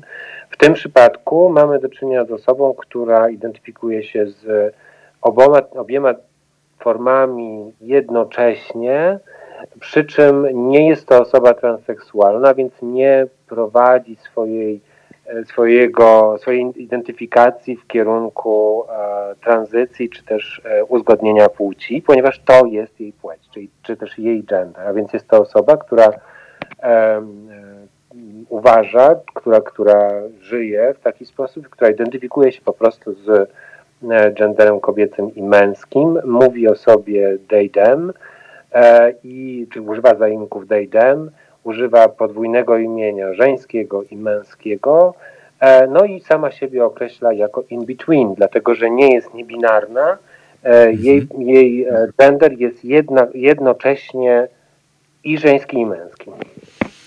I do takiej e, osoby jak Marieke Lukas e, można się zwracać zarówno zdobył, jak i zdobyła, tak? Nagrodę Bookera. Tak, w języku polskim to niewątpliwie jest e, duży problem i przeszkoda z, z wielu względów, o, o, czym może za chwilę jeszcze e, szerzej. Natomiast um, sam, sam e, nie wiem, komunikat e, tego, że Marike Lukas jako osoba e, otrzymała e, Bookera w tym roku, no jest, może być przynajmniej, wydaje się być e, no, karkołomny albo jakiś trudny, e, jeśli chcemy tę informację przekazać na przykład w mediach. I to nie tylko w polskich. Oczywiście w języku angielskim będzie to prostsze, ponieważ skoro wiadomo, wiemy, z wywiadów z tą osobą, że e, używamy wobec niej zaimków dejdem. E, jest to, jest to wola tej osoby, w związku z czym przez szacunek, przez akceptację i przez inkluzywność używamy tego zaimku, który jest takim, e, no, mówi się zaimkiem mnogim pojedynczym. To znaczy mówiąc to, e, te słowa they, them, nie mówimy oczywiście oni jako kobieta i mężczyzna, ale używamy tego w, z intencją pojedynczej osoby. W języku polskim jest gorzej, dlatego że polska składnia nie pozwala na taki, e, no taki właśnie zabieg, e, ponieważ struktura tak zdania wymaga odmiany rzeczownika, czasownika, e, wszystkich przymiotników, liczebników, to wszystko musi być uzgodnione z rodzajem gramatycznym, w związku z czym nie możemy powiedzieć oni poszedł, E, zwłaszcza, że czy otrzymał nagrodę, czy zwłaszcza, że e, osoba ta e, wcale sobie tego by nie życzyła, ponieważ powinniśmy byli powiedzieć oni otrzymał, otrzymała. A to już, to już wchodzi w taki, no powiedziałbym, taki właśnie mo moment, w którym uzmysławiamy sobie też bardzo bardzo poważny walor języka, który jest, który, który określamy ekono, e, ekonomią języka. Język musi być zwarty i oszczędny. I nie tylko w wypowiedziach medialnych, prasowych, gdzie wszystko kosztuje i każda literka jest e, wyceniana, ale także w komunikacji między ludźmi. Ta, taka, taka składnia e, byłaby niezwykle trudna, a jednak, a jednak podejmowane są na świecie próby i, e, i zdecydowanie jest taka tendencja do tego, aby uszanować wolę osób, o których e, mówimy e, i nagiąć normy językowe, jeśli się one dają nagiąć. E, no właśnie z tej e, takiej no, niewątpliwie słusznej inkluzywno, inkluzywności e, społeczeństwa i kultury. Na przykład, jeśli mogę jeszcze, mm -hmm. bo Oczywiście. Zastanawiałem się, mieliśmy właśnie taką dyskusję w gronie znajomych, również na Facebooku.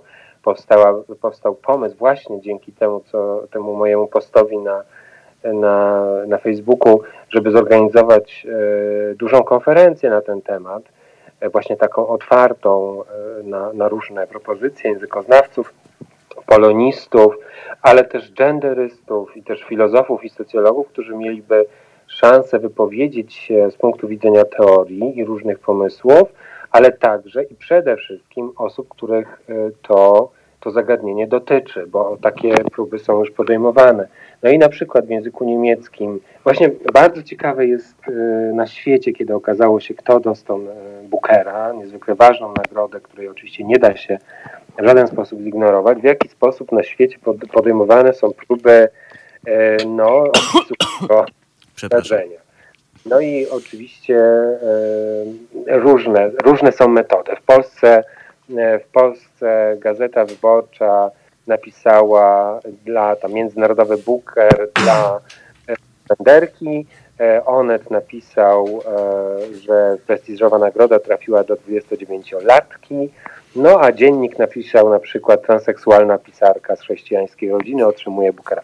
Natomiast e, można z tego wyjść. Ja na przykład pisząc ten post, ja przepraszam, że piszę, mówię o sobie, ale ale pisząc post na Facebooku... Nie no, zbieramy dopiero doświadczenia, panie profesorze, więc, więc trudno tak, się odnosić do, do, do, do, czegoś innego niż do siebie w tym momencie.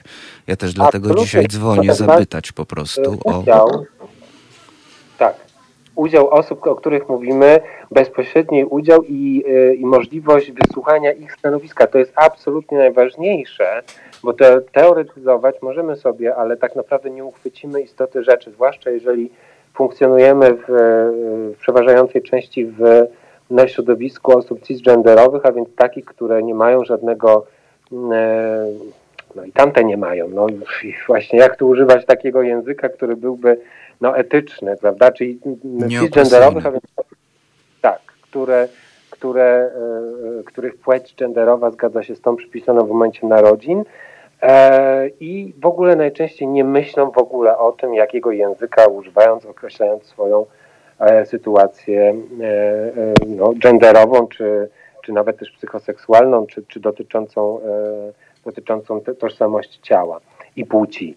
Natomiast te osoby żyją z, tym, z tą świadomością od, od bardzo wczesnego okresu życia i jest też czas na to zdecydowanie, żeby tych osób wysłuchać i zrozumieć, na czym polega to właśnie pragnienie bycia sobą, to, ta, ta, ta tożsamość, bo tu chodzi właśnie o tożsamość. To, to że język nie pozwala w sposób e, łagodny czy, czy zwyczajowy, ze względu na normy, a nawet ze względu na uzus, a więc, e, a więc taką, e, taką skłonność spo, społeczeństwa do używania pewnych form, a nie używania innych, to jeszcze jest za mało moim zdaniem, e, żeby zupełnie zignorować potrzebę, autentyczną potrzebę no, żywego człowieka, prawda? Co, co powinno być e, najważniejszą, najważniejszą e, przesłanką do tego, żeby w ogóle podjąć taką dyskusję.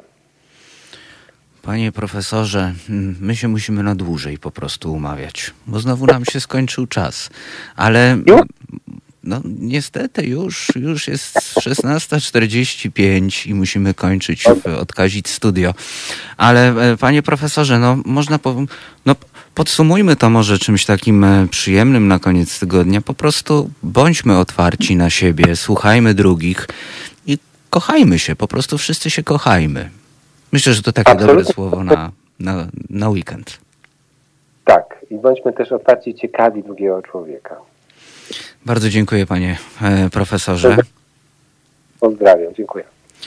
E, naszym gościem był profesor Remigiusz Ryziński, autor, filozof, e, często pojawiający się na naszej antenie w audycjach pani profesory Płatek. Szanowni Państwo, mm, jak widać dzisiaj, od początku do końca naszych rozmów, no świat nie jest czarno-biały. Jest, no tyle niuansów dzisiaj widzieliśmy.